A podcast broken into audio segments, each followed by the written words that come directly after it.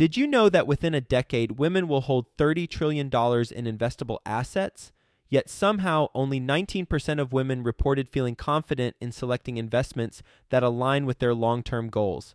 Our friends at Invest Her are out to change that. Invest Her Con is the number one premier conference for women in real estate, and it's happening June 2nd through the 4th in Austin, Texas. Invest Her Con is not just another real estate conference, it's a transformational experience focused on real estate investing, business strategies, and self care tactics all designed to help women take control of their financial futures.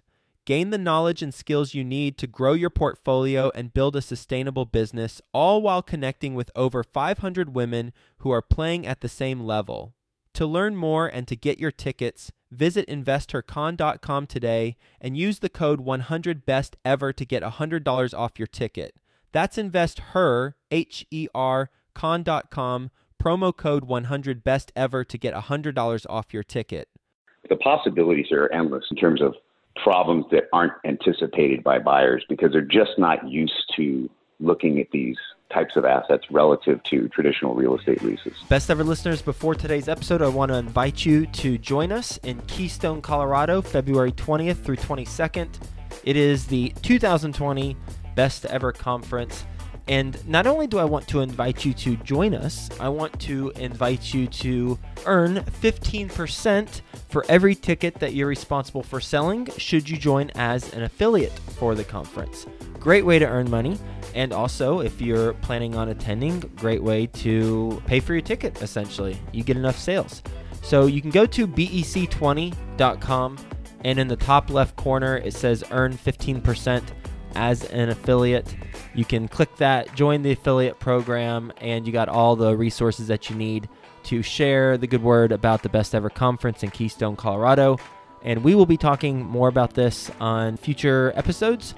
But for now, go check out bec20.com and that affiliate page. You can earn 15% as an affiliate, and we will see you in Keystone, Colorado. Best of listeners, how you doing? Welcome to the best real estate investing advice ever show. I'm Joe Fairless. This is the world's longest running daily real estate investing podcast where we only talk about the best advice ever. We don't get into any of that fluffy stuff. And I hope you're having a best ever weekend because today is Sunday. We got a special segment for you called Skill Set Sunday.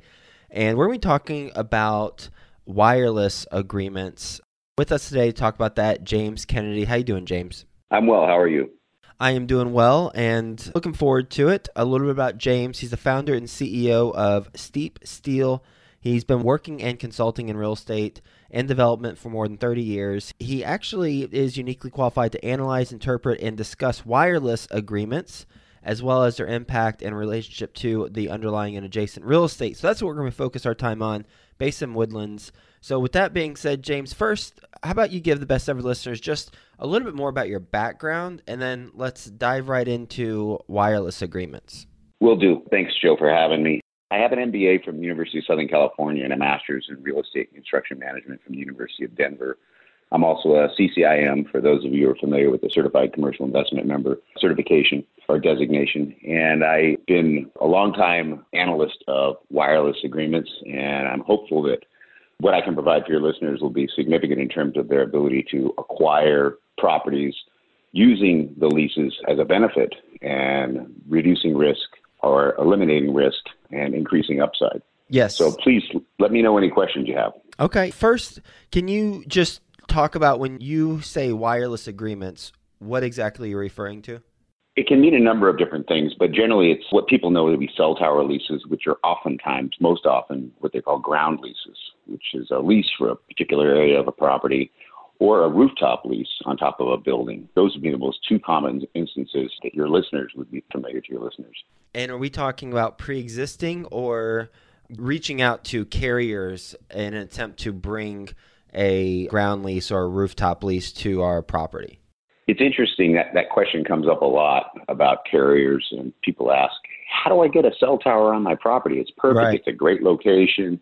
It's not so easy.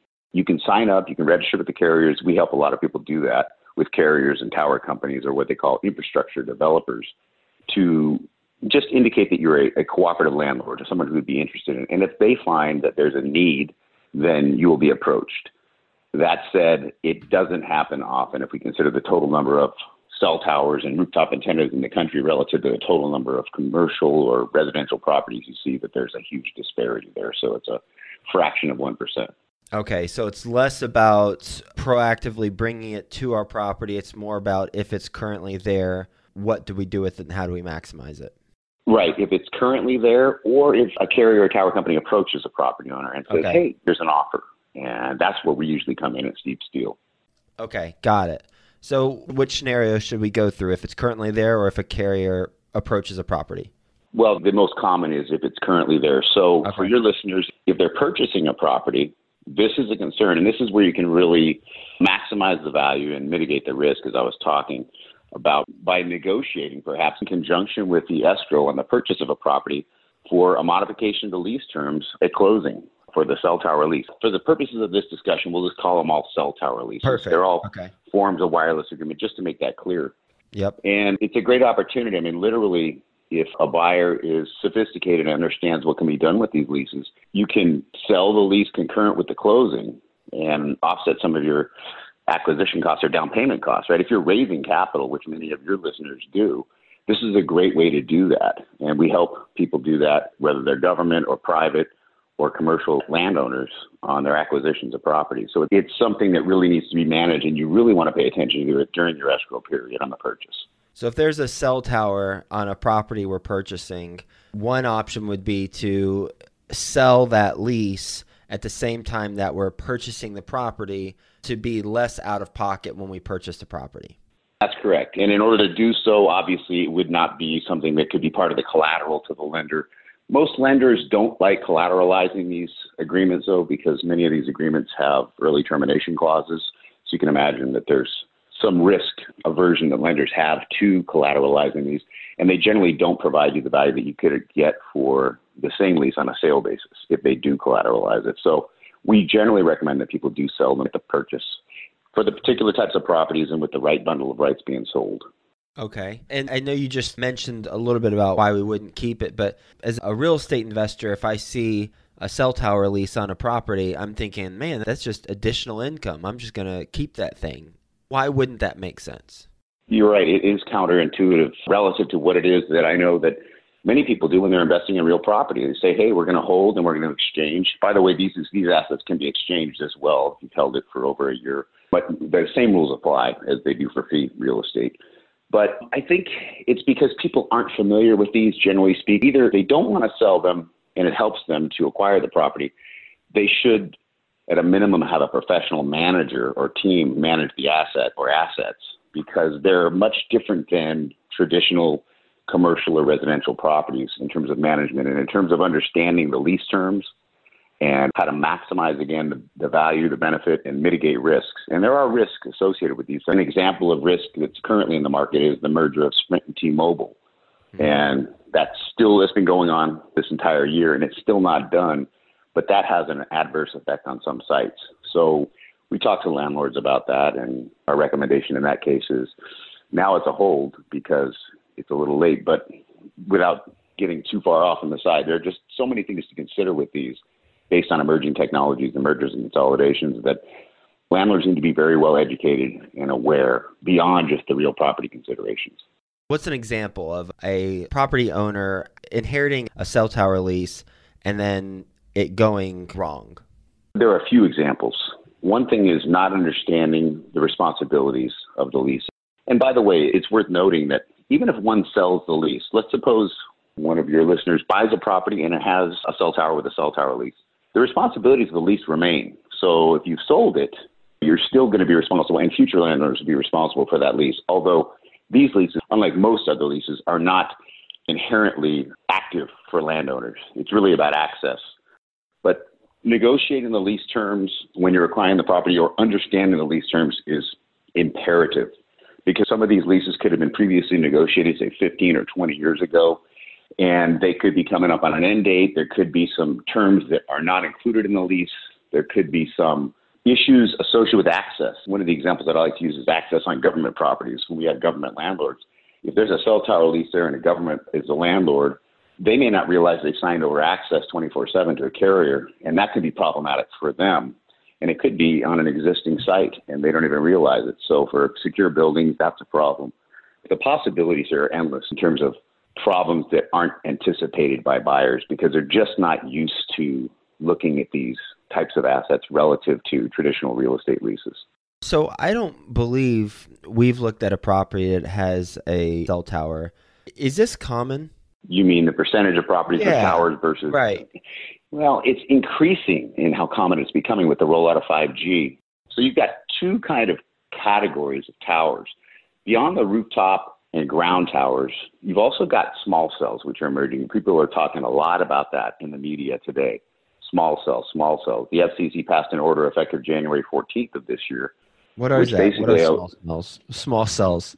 Think of them like small cell towers or Okay. small cell sites, although they can be quite large. It's a bit of a misnomer. But small cells, they operate on the edge of macro cell sites, the rings, and they expand the range and penetration so that you have less in the way of gaps. Small cells, in simplest terms, they will provide better coverage than exists without them at the edges of the radius of a cell site range. And as we move into 5G, increase the speed and create some value so that we can use advanced technologies when you're talking about autonomous vehicles, artificial intelligence, smart cities, smart homes. Those are going to become increasingly present. So small cells are going to become increasingly present on properties and in the public right of way. Let's talk money. And I know you're going to have not a straight answer to this, but I'm just going to ask you the question. How much can you receive on average if you have a cell tower lease on your property? That varies like property values all over the country, right? that's Exactly. But, so but what are the variables relying on? there are a lot of variables that determine a lease value. So let's talk about it. There are two ways to really characterize this. One is the lease rental rate, and the other is what's the lease sale value. If you have a property that you're looking at and it's got a lease and it's getting $2,000 a month, it's got multiple top tier tenants, Verizon and a T Mobile on the tower, it escalates at 4% annually, and it's only got a few years left on the lease. That lease on a sale basis could be several hundred thousand dollars, which could occur to offset your down payment. And the range, what we call a multiple, the multiple of annual cash flows will be between 15 and 20, typically, maybe 14 and 20 times annual net operating income of the lease. These are triple net leases, so there are no real expenses. A tower company comes in, they lease the ground space. Most expensive, most valuable leases in the country, I think in Manhattan, they're worth several million dollars. But you could have some rural areas that are only generating fifty or hundred dollars a month in rent, so they're not significant in terms of value. But it's a fairly intense process. I mean, it includes remaining duration of lease. And this is important. The shorter the remaining duration of lease on a cell tower, the more the value goes up, and that's counterintuitive, Yeah. right, Joe? Yeah, it is. And you, well, you know why it is though Why? because the carriers or the tower company they don't want to relocate that. So if you get into the last five years of that lease, especially if they have multiple tenants, that's expensive for them to move. And they might be paying you fifteen hundred a month in rent, but if they have multiple tenants, they might be getting ten thousand a month in rent from the tenants. So the net to them is enormous.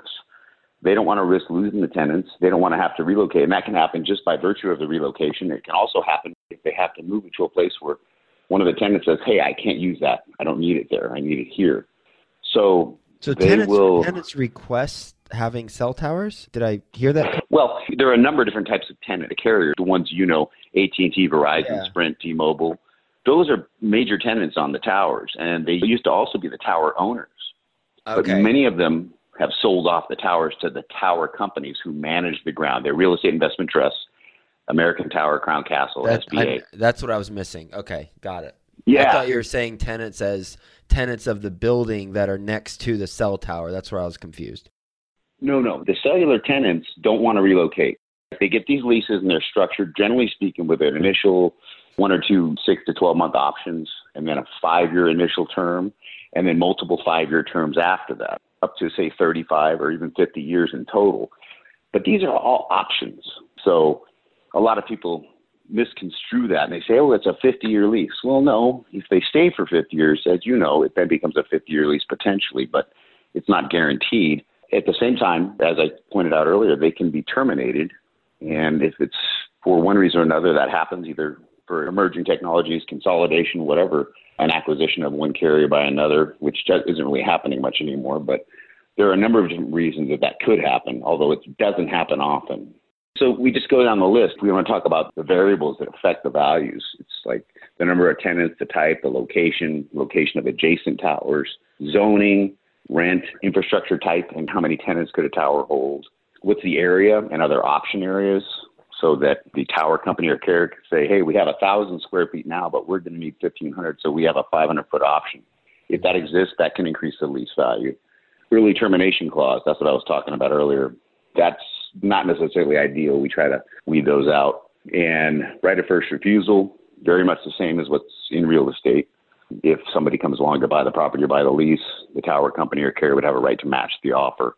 Mergers and acquisitions, I pointed out, subleases, co-location, and revenue sharing, those are big too. And that's where the landlord gets a piece of secondary tenants. If another tenant comes on the tower, does the landlord get some rent from that as well? Because under the tower company model, they like to keep that. And as you can imagine, the landlord would like a piece as well. And utility and property tax reimbursement, those are some of the biggies. Then we get into maintenance, access, repairs. All these things can have an effect on lease value and perception to the market. If you come across a property that has a cell tower, I see in some information you sent over to us prior to the interview, you mentioned make sure to have a good civil engineer to assist in the lease amendment negotiations. Why do they need to be involved? Well, it's real important that people understand you're going to get a survey. They're going to give you a proposed survey. This is what we're going to build. This is what it's going to look like. And you want to make sure that they're only using the square footage that they're leasing. And these things can get difficult to understand for a layman. So if you're not familiar with it, it's worth having your own surveyor look at it and make sure that the description they're proposing in the lease matches what's on the survey because oftentimes the survey will become the defining document regardless of the description. The description shows one thing or outlines one thing, which in most legal descriptions, as you can imagine, and I'm sure most of your listeners would know, unless you're an expert, they're kind of tough to read and tough to understand. So the depiction in the survey is helpful. And if you're not an expert at reading the survey or the legal description, it's better to have a surveyor interpret it for you to make sure that they match, that the location in the property is correct and that the area is correct, and the equipment as well. And what is lease stripping? That's the sale of the lease independent of the underlying real estate. Okay. And it can be very technical. And it's important to understand that when you sell it, depending on the type of property, exposes what we call value penalty. A lot of people, brokers and other real estate and legal professionals, assume that if they're talking about the value of a cell tower property, we'll call a property that's got a cell tower and a cell tower lease on it, a, pro- a cell tower property, that they can say, well, the property's worth X and the lease is worth Y, that means the combination of values X plus Y. And I would argue that that's not true because the mere presence of a cell tower, depending on the type of property, can actually reduce the value of the property. It's the lease that offsets that reduction. So if you have a commercial property and it's got a cell tower on it, the cell tower occupies 5,000 square feet of land area of an acre, well, there's 10% of your land area or 11% of your land area occupied. There's opportunity cost there. It changes what you can develop and what future uses could be. And you also have to look at a cell tower. Now, if this is an old industrial property and the tower's in the back, it may not have a significant impact. But if it's a multifamily, as I know many of your listeners are really in, in that market space, you have to be careful about where the tower is placed, what it looks like, and the aesthetics are important. Can you see it? Is it a stealth tower?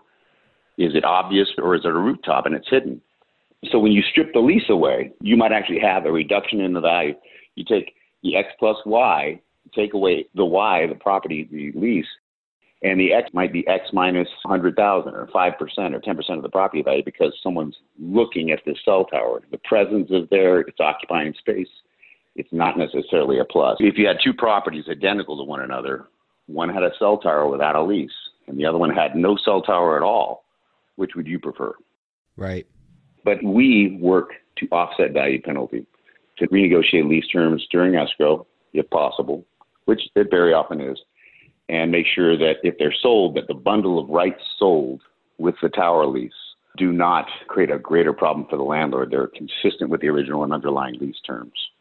And those are all factors involved in the sale of leases, independent of the real estate. And it's just important to kind of have a really qualified cell tower lease consultant on your team if you're buying or selling a property with these or managing a property with cell towers and cell tower leases.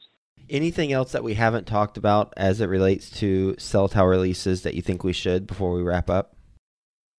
Well, we covered quite a bit. It's important to remember that these things can be exchanged. They can be sold independent of the real estate. Real estate can be sold without them. They can be sold independent of the real estate. They can be sold together. And that if you're going to sell these assets, make sure that you really understand the nature of the sale and how it's different from the nature of the real estate sale. And consider a purchase or a sale of a property, in particular a purchase, if it includes a cell tower lease or leases, you're actually running multiple escrows concurrently. You're doing due diligence on both the property and the leases. So it's important if you want to maximize the value and mitigate the risk that you take the leases seriously and consider what they mean to the transaction. How can the best ever listeners learn more about your company? The best way is to go to steepsteel.com. It's S T E E P S T E E L dot com, or they call our number 855 Steel 66 and let us know how we can help. It's a topic, as I mentioned before we started recording, I knew nothing about. I'd say virtually nothing about.